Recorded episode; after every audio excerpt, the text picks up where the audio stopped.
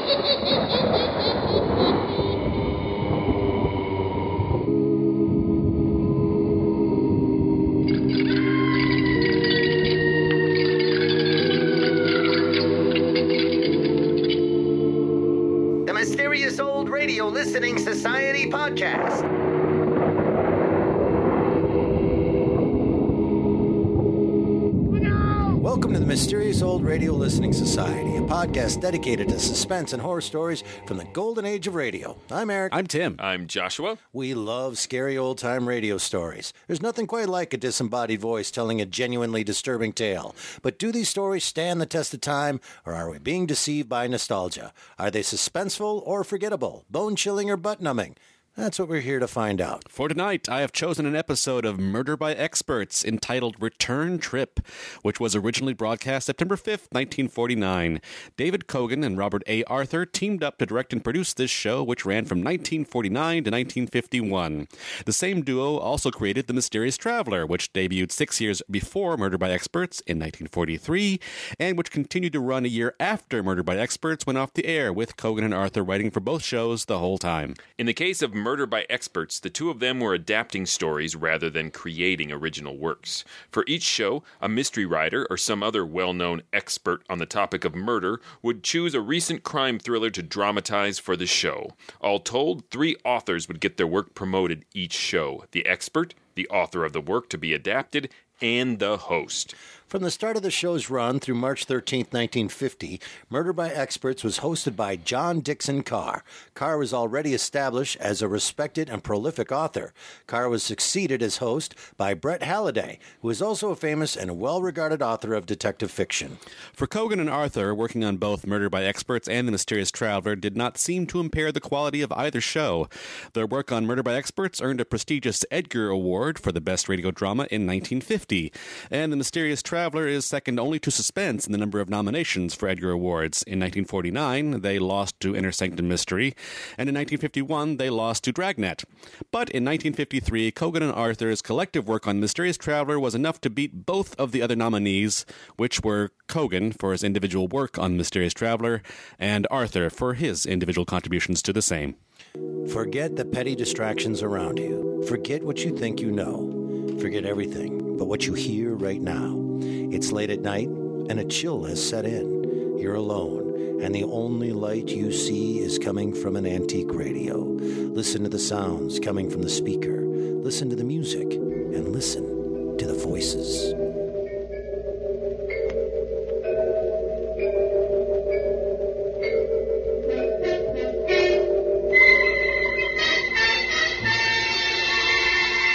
Murder by Experts.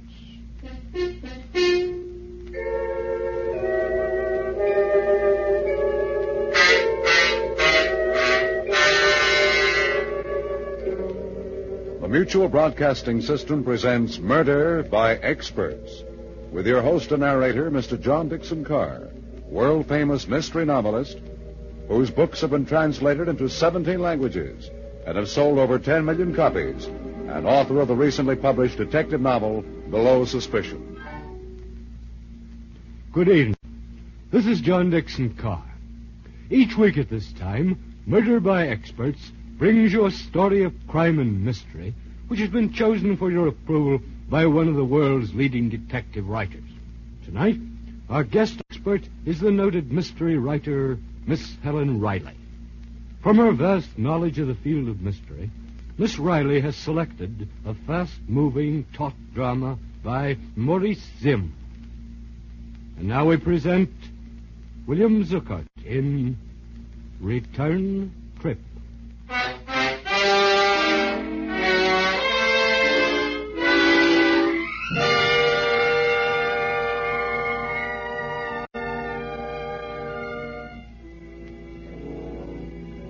Trip. Our scene, a small, plainly furnished hospital room, late at night. The patient, a man in his late thirties, is flat on his back, staring up with pain-filled eyes at the ceiling. He raises his head slowly as the door to his room is open. Nurse? Yes. There's someone to see you. Yeah? This is Superintendent Andrews of the State Institution. Oh. What have, what have you got there? I've uh, set up a recording machine out in the hall. Careful of the wire, nurse, when you close the door. The doctor said not to keep him. Yes, I'll make it as brief as possible. You may go now, nurse. Very well. Do you, uh, mind if I hook this microphone at the head of the bed? Suit yourself, fella. Well, it was a choice between a recording machine and a stenographer, and I figured that in your condition, I... Well, who said I was beefing? Go on, ask. Ask your questions. I have only one question. What happened? You mean I, I can tell this in my own way? It's great. Had an uncle once, you know, that was a writer. He wouldn't have gone near this kind of a story, though, with a ten-foot pen. No, he went in for happy endings.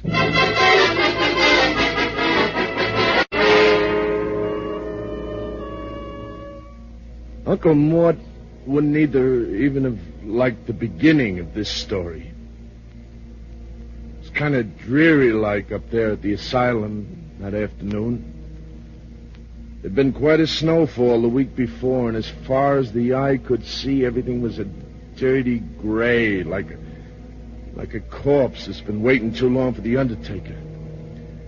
Well, around four o'clock, it got so dark the lights had to be turned on in the institution.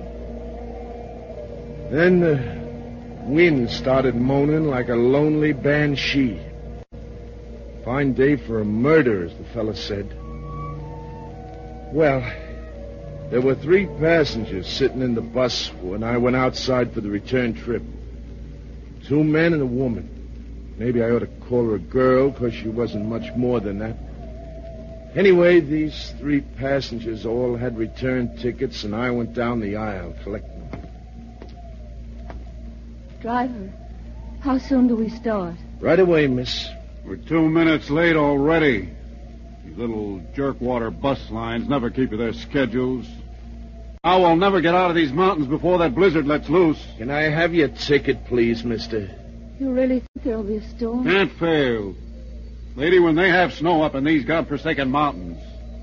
Now, this morning on the bus coming up, a man was telling me about the time. The windbag was sitting right across the aisle from the girls, second row from the front. Halfway back in the bus sat the third passenger, all huddled up in his overcoat. He didn't open his trap. Well, that was the picture as we swung out onto the highway for the return trip. And this guy in back of me seemed to be itchy to start a conversation with somebody as soon as we got rolling. Might as well get acquainted, miss. Fifty miles before we get to civilization. John Willard's name. I said. Oh, beg your pardon. Were you speaking to me? Well, yes. I'm afraid I was thinking of. Oh, sure. Sure, these visits to the institution. Always depressing, aren't they? This is my first time. Oh? Some friend? My. My husband. Oh. That's too bad. I, uh. I hope. What's that? Some kind of siren. Yeah, that's the uh, asylum alarm, all right. Well, that means he. One of the inmates must be playing hide and seek with the keepers. That happens every once in a while. Gosh, what if it's my brother? Oh? Is he the busting out kind? Well, it sort of upsets him to see one of the family, but then we don't come to see him, and it upsets him even more. I see what you mean. Do they always catch them? Well, they tell me the place has never lost a customer yet. A moment ago, I was praying that it wasn't Jim.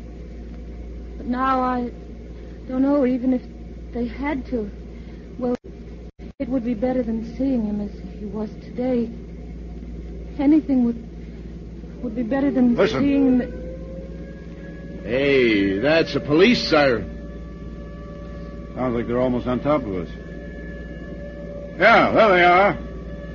Look out, they're going to pass us. That's nothing. They're flagging me down.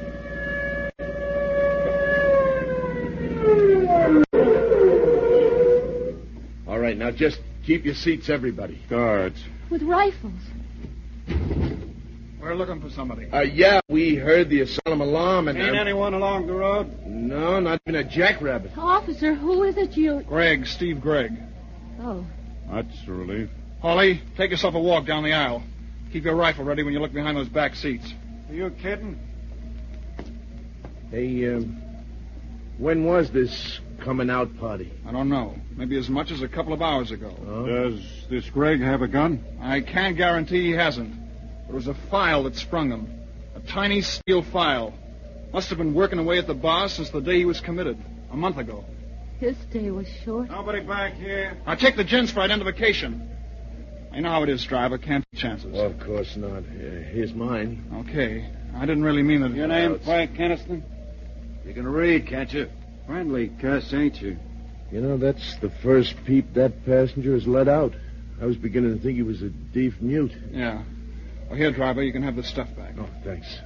What about you, mister? It's okay, Hawley. His name's John Willard. I checked his identification. Okay, uh, come on, Denton. Graham, we gotta find Greg before he finds anybody. Yeah. Driver, you can turn around and go back. Go back. Go back, why? Look, this Greg is a killer. A ruthless, senseless killer. What I mean is, when the mood strikes him, he strikes. Well, what's that got to do with us turning back? Didn't I tell you this guy kills even without reason? Now he's got plenty of reason. He's got to get out of these mountains, but quick. If he's down the road, there are a lot of ways he could stop a bus.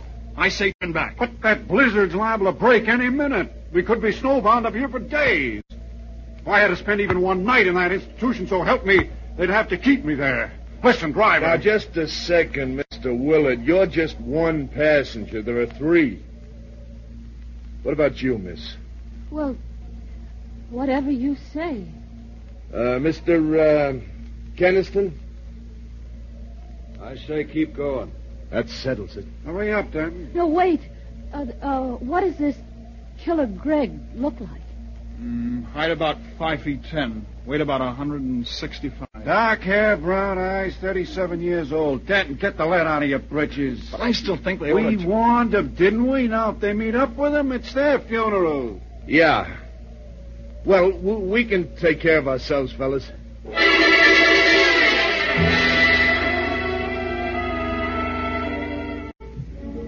Well, after the guards left, I really set that bus to rolling.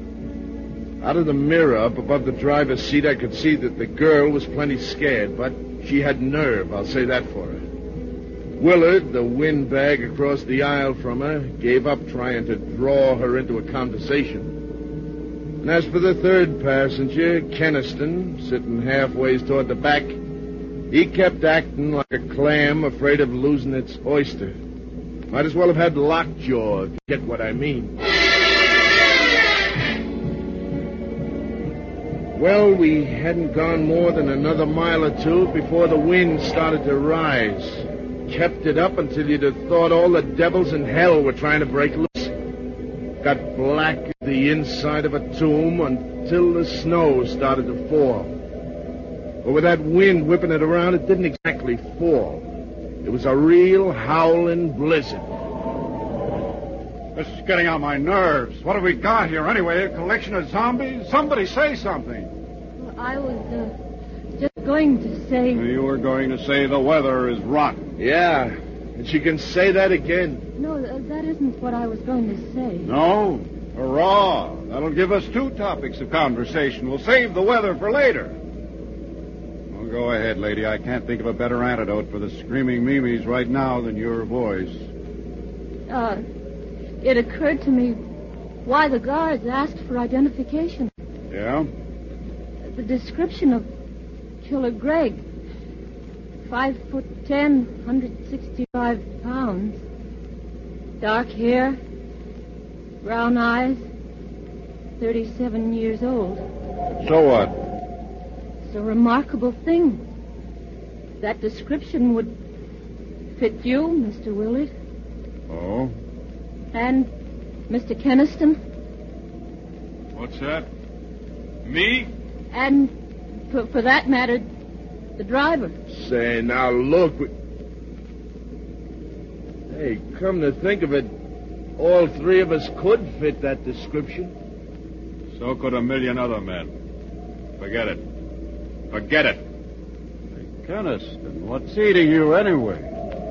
First you sit back there like a mummy, then when you finally do one. I don't happen to feel like talking. Yeah? Well, personally, the more I think of what she said, the more remarkable it becomes. Yeah. She's got something there. Only remarkable isn't the word. Mr. Willard, what are you thinking? This man, Greg, may be insane, but he's not dumb. Oh, no. Put yourself in his place. He knows he hasn't got a ghost of a chance making his getaway in that hospital clothing, see?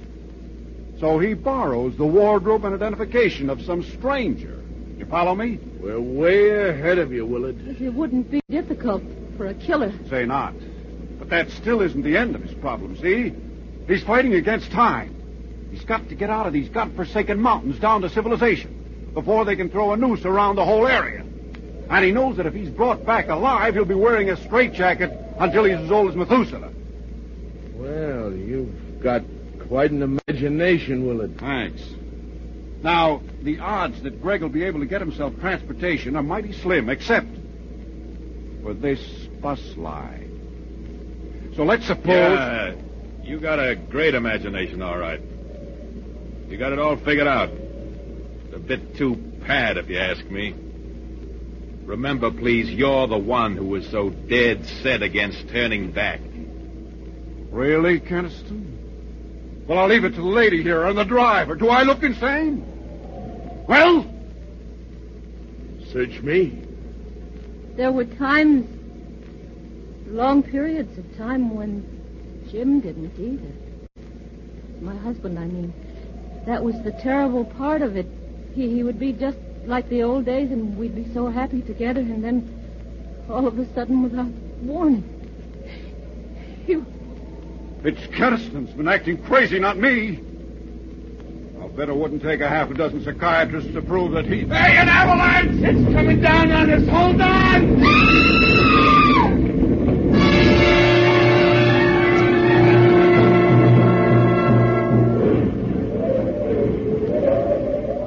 After the avalanche struck, I, I sat there gripping the steering wheel, sort of, sort of stunned. And there wasn't a sound except for the wind. And it was muffled by the snow barrier that packed us in. Even on the far side, the bus was buried up to the middle of the windows. Well, all this was only a matter of seconds, I suppose. And then suddenly the quiet was broken by the most gosh awful racket. It was as if somebody had up and given the signal for my passengers to go completely crazy. get me out of here! Now, take it easy, will Get you? me out of here! Look out! Willard's got an axe! The axe! Take it away from here! Let go of it, will it? Let go of that axe. Well, that did it. He's the one. He's the one. Lucky I saw him grab the fire axe from up on the rack. It's what the district attorney likes to call a, a lethal weapon. And then some. Step back, he's coming too. Yeah, tie him up. Here, you'll find a rope in the dashboard compartment. Get it for me, huh? Uh, driver, I'll report you for this. You will, huh? I was going to smash a window so we could get out of here. Oh, yeah? Sure. What'd you think? Oh, so that's it. Here's the rope, driver. Please, here, you can't do that. You can't tie me up, you fools. I'm not Killer Greg.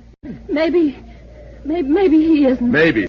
But like the guard says, we can't take chances. Now, if you're innocent, mister, you can prove it to the authorities. If we ever live that long. Have you forgotten that we're trapped here by an avalanche in a blizzard that could go on and on and on? Just the Hey, same. stop, of stop. This is ridiculous.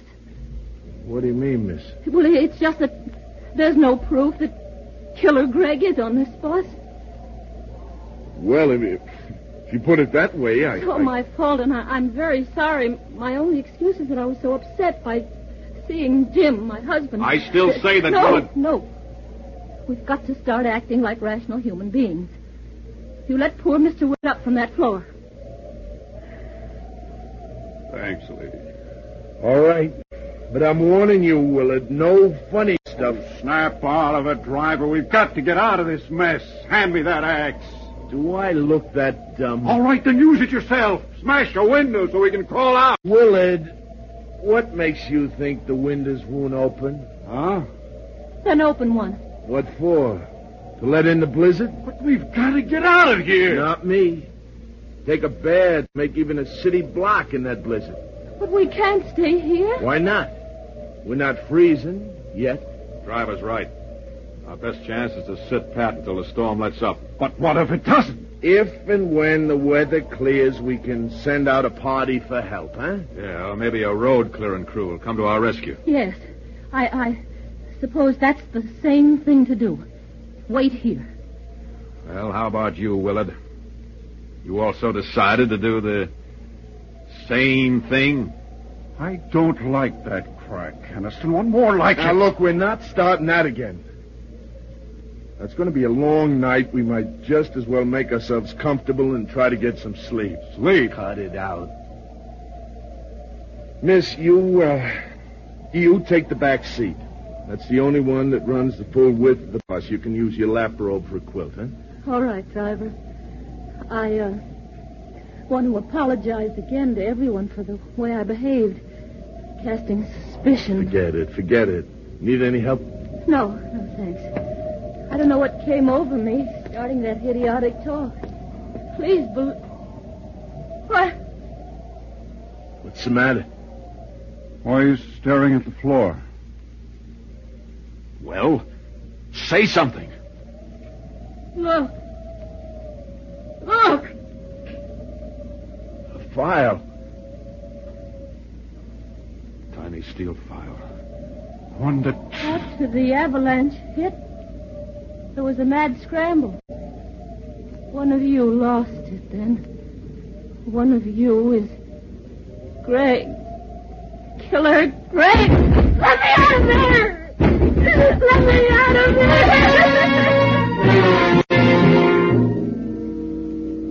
Well, we just let her wear up out, kicking and banging on the door. Nobody said a word.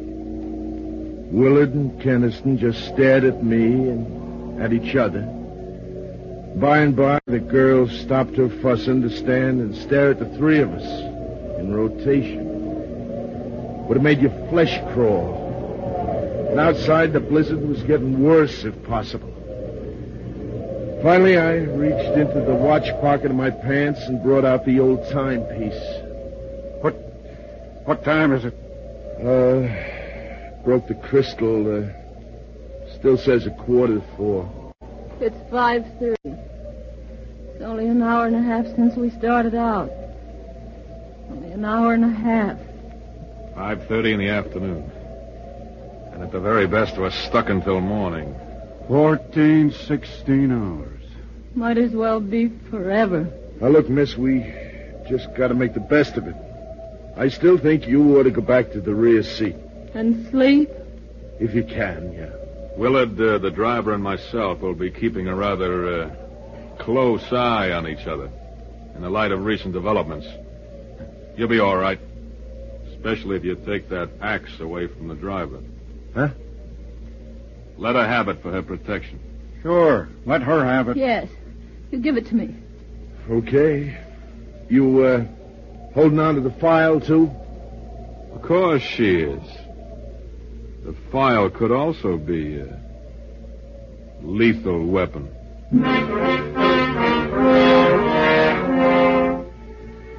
Well, she took the axe and the file back to the rear seat with her, and we all sat down to wait. Have you ever fought against sleep? With the cold numbing you and the wind lulling you? you know, sometimes even the fear of sudden death can't win against those odds. Time and time again, the girl's eyes would close just for a second. Then they stayed closed longer, and her head nodded and her body slumped over against the corner of the seat. I got up and started down the aisle. Where you going? Shh, Keniston, can't you see she's asleep? Where you going? Her lap robe slipped to the floor. I was going to pick it up and cover her so she wouldn't freeze. Any objections? I'll do it. Oh, no, you won't, Keniston. Go ahead, driver. There you see, Keniston. Willard thinks I should do it. That makes it two to one.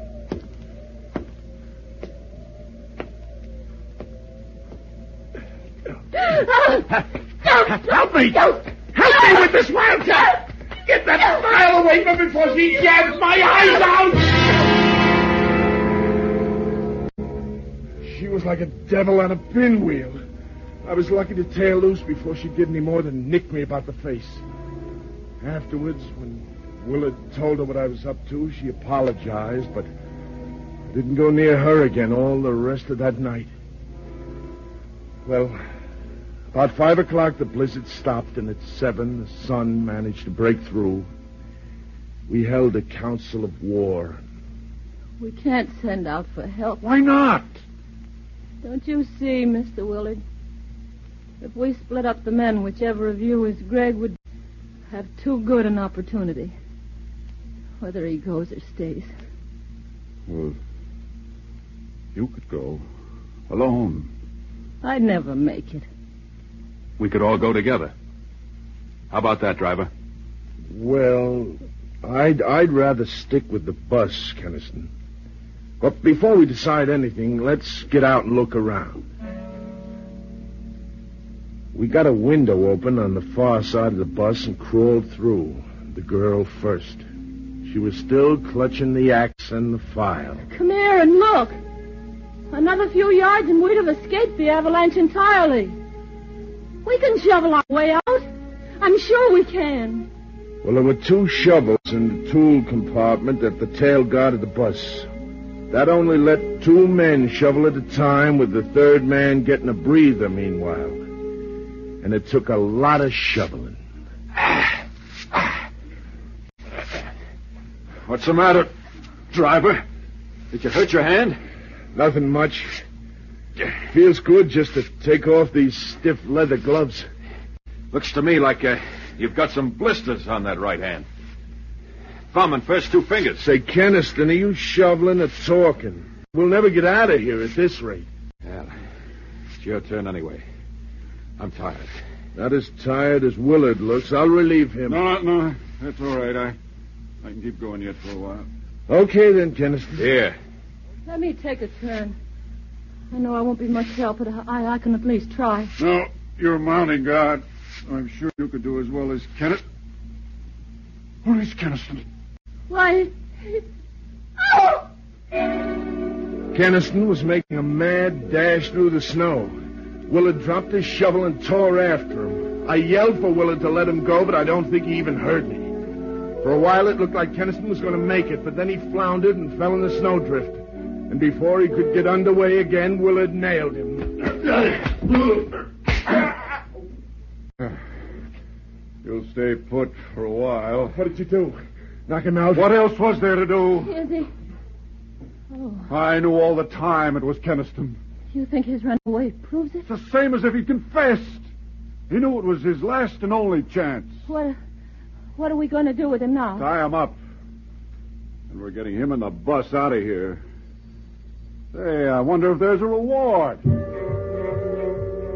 In no time at all, we had the bus clear and headed for civilization. Those snow-covered mountain roads weren't exactly my idea of a speedway, but I gave the motor the gun. Willard and the girl didn't take their eyes off Keniston. I kept watching him, too, out of the mirror over the driver's seat.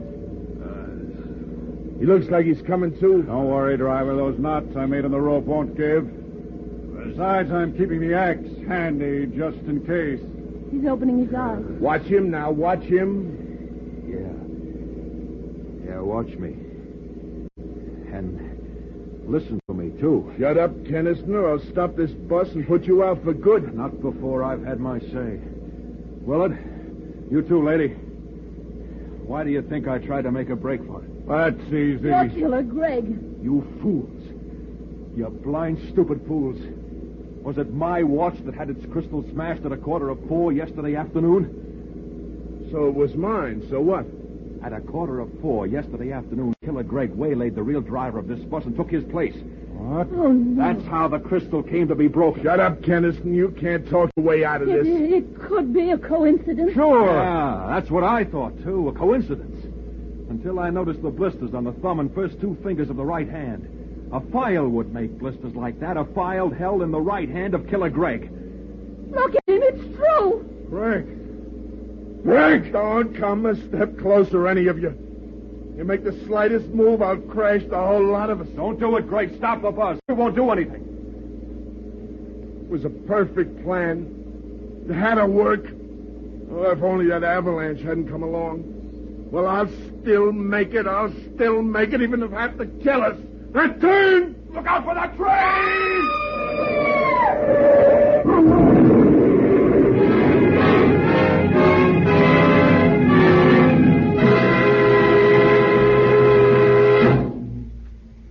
You got, got all I said on your on your recording machine, huh, Super? You got you, you got it all, huh? Yeah, I'm, I'm right back where I started from. The asylum. anyway, I I outlived those three. I outlived those three, didn't I, Super?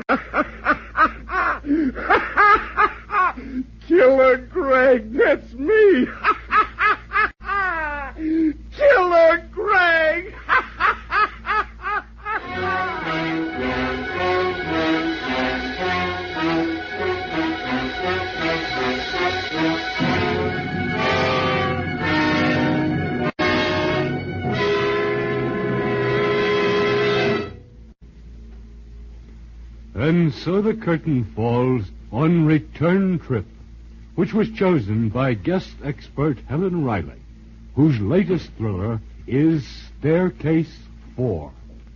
Next week at this time, Murder by Experts brings you a story of a woman who awakened from a nightmare to find reality even more frightening, as selected for your approval by one of America's leading detective writers. Until then, this is your host, John Dickson Carr, hoping you'll be with us next week at this time.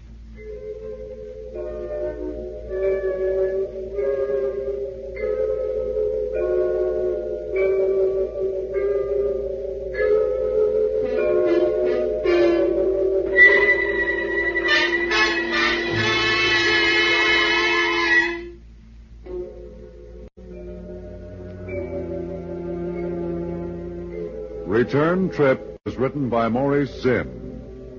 In our cast were William Zuckert, Ann Shepard, Roger DeKoven, Frank Behrens, and Alan Manson. Music in our program is under the direction of Emerson Buckley, composed by Richard DuPage. Murder by Experts is produced and directed by Robert A. Arthur and David Kogan.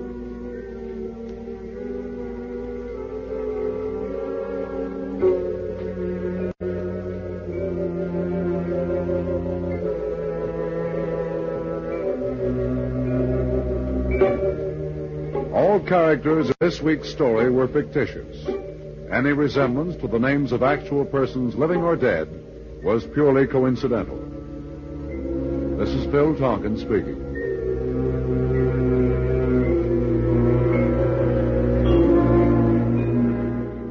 That was Murder by Experts and the episode Return Trip here on the Mysterious Old Radio Listening Society. Once again, I'm Eric. I'm Tim. I'm Joshua. Well, a lot to talk about uh, in this episode. Um, uh, first of all, I'll start with I had never heard of Murder by Experts. Where did you find this? By the way, I'd like to say that this is uh, testimony to just how much is out there. It seems endless. Like we keep finding things and introducing each other to stuff and going, "Where did you find that? And where did that come from?" And so uh, I love that. Where did you find this? Where did this? Come I from? can put a link to it on the website because it literally was this. I think many of us go through this of like, I need to pick out a show, Google, Google, Google, Google, Google. And there's a website that was Monster Club. I've been to Monster. You've been to Monster Club? Wait, are we talking about the same website? I think we are. Uh, and I'm going to say that, hoping that this is in fact on there, because that's the path I took. I went to Monster Club, came away with this one, so I hope it's on there. Otherwise, I'm made some sort of intuitive webbling. They have a lot of great lists of obscure old radio shows. So very similar. I had not ever heard of this before. Uh, when I found it and listened to an episode or two, I just fell in love with it, and then discovered how interconnected it is with so much of what we've already heard of, like Mysterious Traveler. Mm-hmm. I do the same thing. Google, Google, Google. Uh, no, no, no, no. I went through some texting the other night with Joshua. Like, I've listened to 80 episodes and I hate all of them, and I can't find anything to bring to the table for this podcast. It would be interesting. And I was really impressed that you discovered something that was way off of my radar. See, I'm the nerd who has a huge backlog of episodes I want to bring to this podcast, and I hem and haw each time it's my turn. Like, So oh, this I want to is bring this easy. one, this one, this one. Yeah. It's easy for you. I my whole radio listening before we started this podcast was you could listen to I Love a Mystery and Adventures by Morse and I Love Adventure and uh, uh, all the suspense and X minus one and all the stuff I listened to and never run out. yeah. Yeah. and never be tired of them. So what I'm saying is I didn't veer much from my 12 staples of shows that I love and still have not gotten through all of them. So you have this breadth and depth of all of them. And for me, this is all, oh, I'm discovering all these new things. And like Murder by Experts was, first of all, that's a great name for a show. Yeah, the marketing alone is really It's shrewd really and shrewd. smart. Yeah, I mean it's that is. a- awesome. It's a great concept. Having mystery writers pick a mystery and then another mystery writer hosts. it. Host it, yeah. And then, as Tim and I discussed right before we went on the air, neither one of us had heard of this this man. Yeah, it's a, it's a little embarrassing to admit that at Carr was like, who is John Dickson Carr? John Dickson Carr didn't know who he was. Apparently, he was a big He- deal. He has three names, so you know he's a writer, and it's important. So I loved the theme music. Oh yeah, Really great. That and like Quiet Please, like are Mm-hmm. Very way, minimalist. right? Yeah. But way away from the traditional any kind of uh, old time radio theme.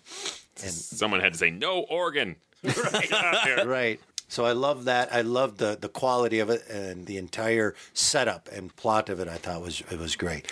I admired the pace of it. There's just so much incident in here. A, you're in a bus going away from an insane asylum. Someone breaks out. There's a blizzard. There's an avalanche. I mean, it's just like Yep. we're gonna just keep plowing this on here. And then you get the great framing device of someone coming to record this guy's story, and you're not sure what the story is. So yeah, it's it hooks you and it, it keeps you interested the whole way through. We've talked before about framing devices, and if you're going to do it, make it succinct and make sense, and don't dwell on it and get to the story. I love this framing device. It was quick. Uh, it made sense. He was back in the hospital. They didn't tell us he was in the hospital, so that we got that ending. We're like, oh, that's where we are.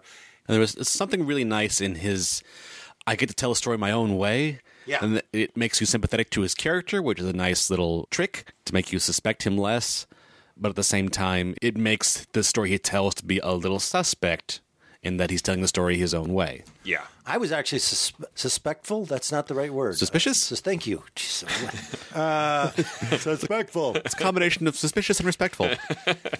I was suspicious the minute he said, "Oh, I get to tell it my own way." Mm-hmm. It kind of tipped me off, and then I let it go uh, because of other things that happened. I went, there "Oh, are that so was red herring." many So red many herrings and red flags in this. So how many? This is the first time I'd ever heard this. It was the first time you've heard it. yeah. And you, right? Yes. Okay.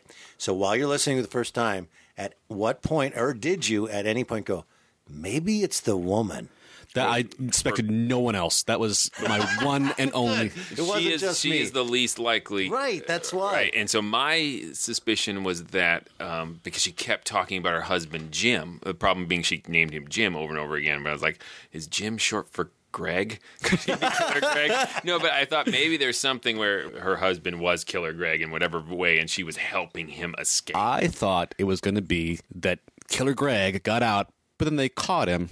But she kept talking about how people just seemed so fine and sane and they'd flip, and that she was going to be so afraid and so pressured that she was going to flip.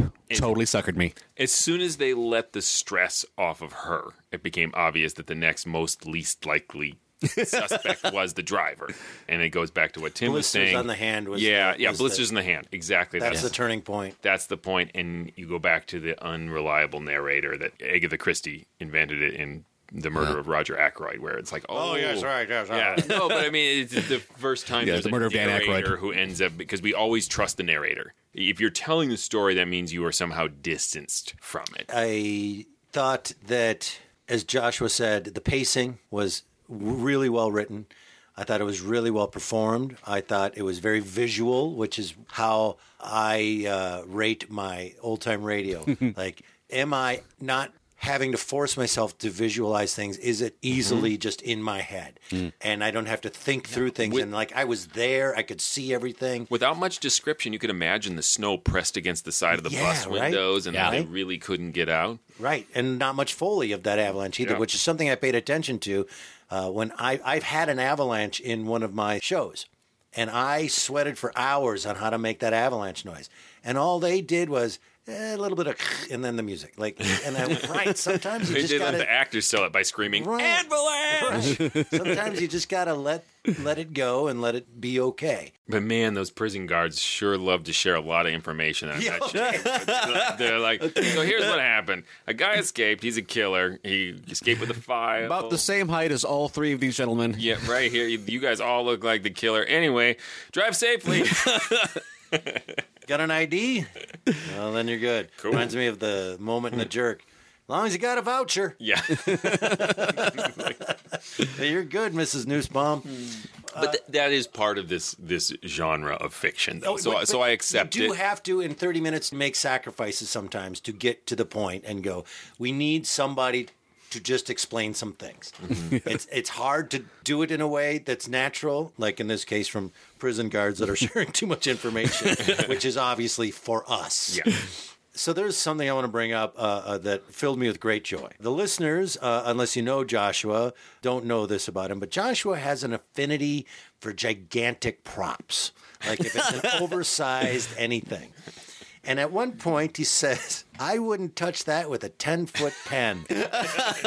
and I m- had to go back because I missed the next five minutes because all I could imagine was a 10 foot pen and all the bits Joshua would be doing on stage. Signing the Declaration of Independence. John Hancock. and I do mean. No. and and he- and I realized, oh my god, if I gave Joshua a ten foot pen, two things would happen. One, he would do an entire one hour show with a ten foot pen, and two. They'd be so mad at me trying to find out where they were going to put that in their house. it killed me. A 10 foot pen. Yes, please. So that's what you're getting for Christmas. Uh, awesome. Any other uh, uh, notes as far as uh, how we feel about this? This is a show where I could have used one of the guys in the bus to have a foreign accent. This is They one where they yep. were really similar. It took me a second listen to completely figure out all the lines of dialogue. But Correct. Between Keniston and Willard. Yes. I got a little confused. And even sometimes the driver, even though he was more of the sort of Damon Runyon type guy who talks about 10 foot pens. I agree with you. There was a. It just let me- seems assume Willard said it, and then if it seems weird, figure that somebody else said it. Would seem to be the yeah. Well, eh, but let me argue the other way that the idea was that it could be any any of them. So there is something to them all kind of being hmm. similar in voice too that we can't differentiate. Is that possibly intentional? No. Okay. I will tell you this. About halfway through, I wrote, I only took three notes on this thing. and the one note I wrote was, well, I know what show we're performing live. This is, eh, I'm It, going to, it would be a lot of fun. this yeah. would be a lot of fun to do on stage with us. I like the moment when they're tying up Willard, which often doesn't happen in these type of stories where they go, "Whoa, wait a minute, we are really being paranoid here. We have no proof that this killer is on. What is wrong with us?" Right? And they, and they all calm down for like thirty seconds, and then they go, "Oh, there's a file. We were right. We should be paranoid. Very paranoid." I find that very real too. Yeah, I know. Like, Yeah. like you're buried in an avalanche and the emotions. I also like that line. It took five seconds for everybody on my bus to lose their mind. Mm-hmm. You know, I love that. And I also like right before she said it, I said, "Well, this is your fault, lady, for bringing this up." And then she said, this is my fault. I should have never brought him on. Oh, nice, nice way to think that through. That how we would think in this situation. So I like that whole moment as well of dialogue back and forth of them losing their minds and the paranoia. And, and if she'd never brought it up, what would have happened? You know, nothing. Yeah, well, Yeah, uh, dropped off in the bus. Bye. See ya. Killer Greg says, I was so close. But and I he- love that final moment when he, he takes glee, and you're surprised as a listener when you find out that everyone else died. When it's like, it's, it's a nice moment because he Yeah. gets this small victory and he starts just laughing hysterically. I'm Killer Greg. it's not a uh, very scary name to put killer in front of. It's like, Right. you know, I'm Insidious Bob. I don't know. It's like all these things that doesn't quite work. Killer Greg, and I'm moving to the attic. I the, that turning moment where is it Willard that they tie up and run and they assume that he's running because That's he's Keniston. It's They- Keniston, they right? yes. Later, tie The- up the Keniston quiet- or knock him out or something. Oh, that's right. Yes. Um, that as a listener, like he's running. That's well, that must mean he's guilty. But that would be weird. That it's so obvious that he's guilty and running. Uh, it, the the story made that for me as a listener just the right amount of disorienting and confused. Like I knew what was happening. But what it implied, what it meant was like, what does that mean? Yeah. I had a confusing moment with that. I probably was listening wrong. I thought they were digging their way out of the bus. I didn't know they were digging the bus out of the snow. So when he took off running, I'm like, "What? Did he? He, he made a hole and he got out, and, he's like- and he's running, and then and, oh wait, they were already outside the bus." But like Eric said, as soon as Keniston noticed the blisters on the driver's hand, I was like, "Oh, it's the driver." But- I, I don't think that was bad. I think that No. was like, "Oh, No, it wasn't bad at all. I, but that was that was the point where I was like, uh, I will say I was somewhat disappointed that it. There was a lot leading up to something that wasn't as twisty, turny, uh, shocking as you know. It was a basic. It was one of you guys, and it was you. That's why I thought it was the woman. You know, yeah, like, it's Yeah. a here's gonna be our thriller setting, but it is a sort of drawing room mystery conclusion, Yes. Yes, which I think makes it interesting. like a drawing but room on potentially wheels. disappointing. Yeah, Room on wheels. Yes, I, I didn't mind it. I just was expecting the way it was set up to be uh, some a kind little of more action conclusion. or or uh, a big giant twist. Yeah. I I thought the way it was set up, But we were I think at a at the time we're still 1949 that a narrator being the person who did it is the twist. well, any anybody else have any other thoughts on this? I enjoyed it. I enjoyed it. I I, I think it stands the test of time. I wouldn't put it in like timeless classic territory, but I, I think it is totally an entertaining 30 minutes and really stands the fantastic. test of time. Uh, well, are, first of all, Tim, are there more? Or Yes. Is this one of those? And there's only two episodes in existence. Not a lot. Not a lot. Maybe 15? In the teens, yeah. That's Uh, and better it, than it ran some. weekly for a little over two years, I think. And a lot of them are lost. Yeah, well, I'm going to listen to more because that was really well acted, by the way, and and I love the premise and the theme music, of course. Uh, again, the pacing, uh, I loved everything about it. I, it was a really entertaining 30 minutes. And what year was this? I missed this at the beginning. 50, 1950, I think. 1950. That explains the crystal clear quality. It's right about 1950 that you can listen and not have to strain yourself to listen to. So that I also enjoyed. Right on. I would say. I, I, I don't really know what our parameters are. I would definitely recommend anybody to listen to this. Oh, for sure. And uh, I'm going to listen to more of these. And thank you. I really enjoyed that. This is the last one I listened to and uh, of this uh, recording session. And Sorry, it was a nice 1949. I, I made a mistake. Still, it was about you know you get into 1938 to 1944. that There's a lot of hit and miss on sound quality. Uh, I, uh, it's really good. I don't know that I'd put it a classic, but also just uh, being a series I'd never heard of before and, and discovering it made it all more joyful. Uh, so it's a really good series, really good episode, really good series that I'm looking forward to listening to more of them. Um, when you listened to it, were you really happy? Like about halfway through, like yes, Oh, totally. yeah. yes, this is gonna work. I can stop listening to stuff and give this. I All can finish this episode. Right. Thank you so much for listening to Mysterious Old Radio Listening Society podcast. If you'd like to learn more about us, Go to ghoulishdelights.com. You can listen to other episodes of this podcast. You can also learn about live shows that we do because we do live shows. We will perform live versions of these old radio scripts, and, and we will be doing this one. and it will be lovely. You can also go to iTunes and write us a review. Please write us a review. That's the end of my pitch. Just write one. All right, who's got the next one? Who's up? that would be me, and we are doing another listener request, and it is The Sealed Book, a story called Broadway, Here I Come. Until then. Look out!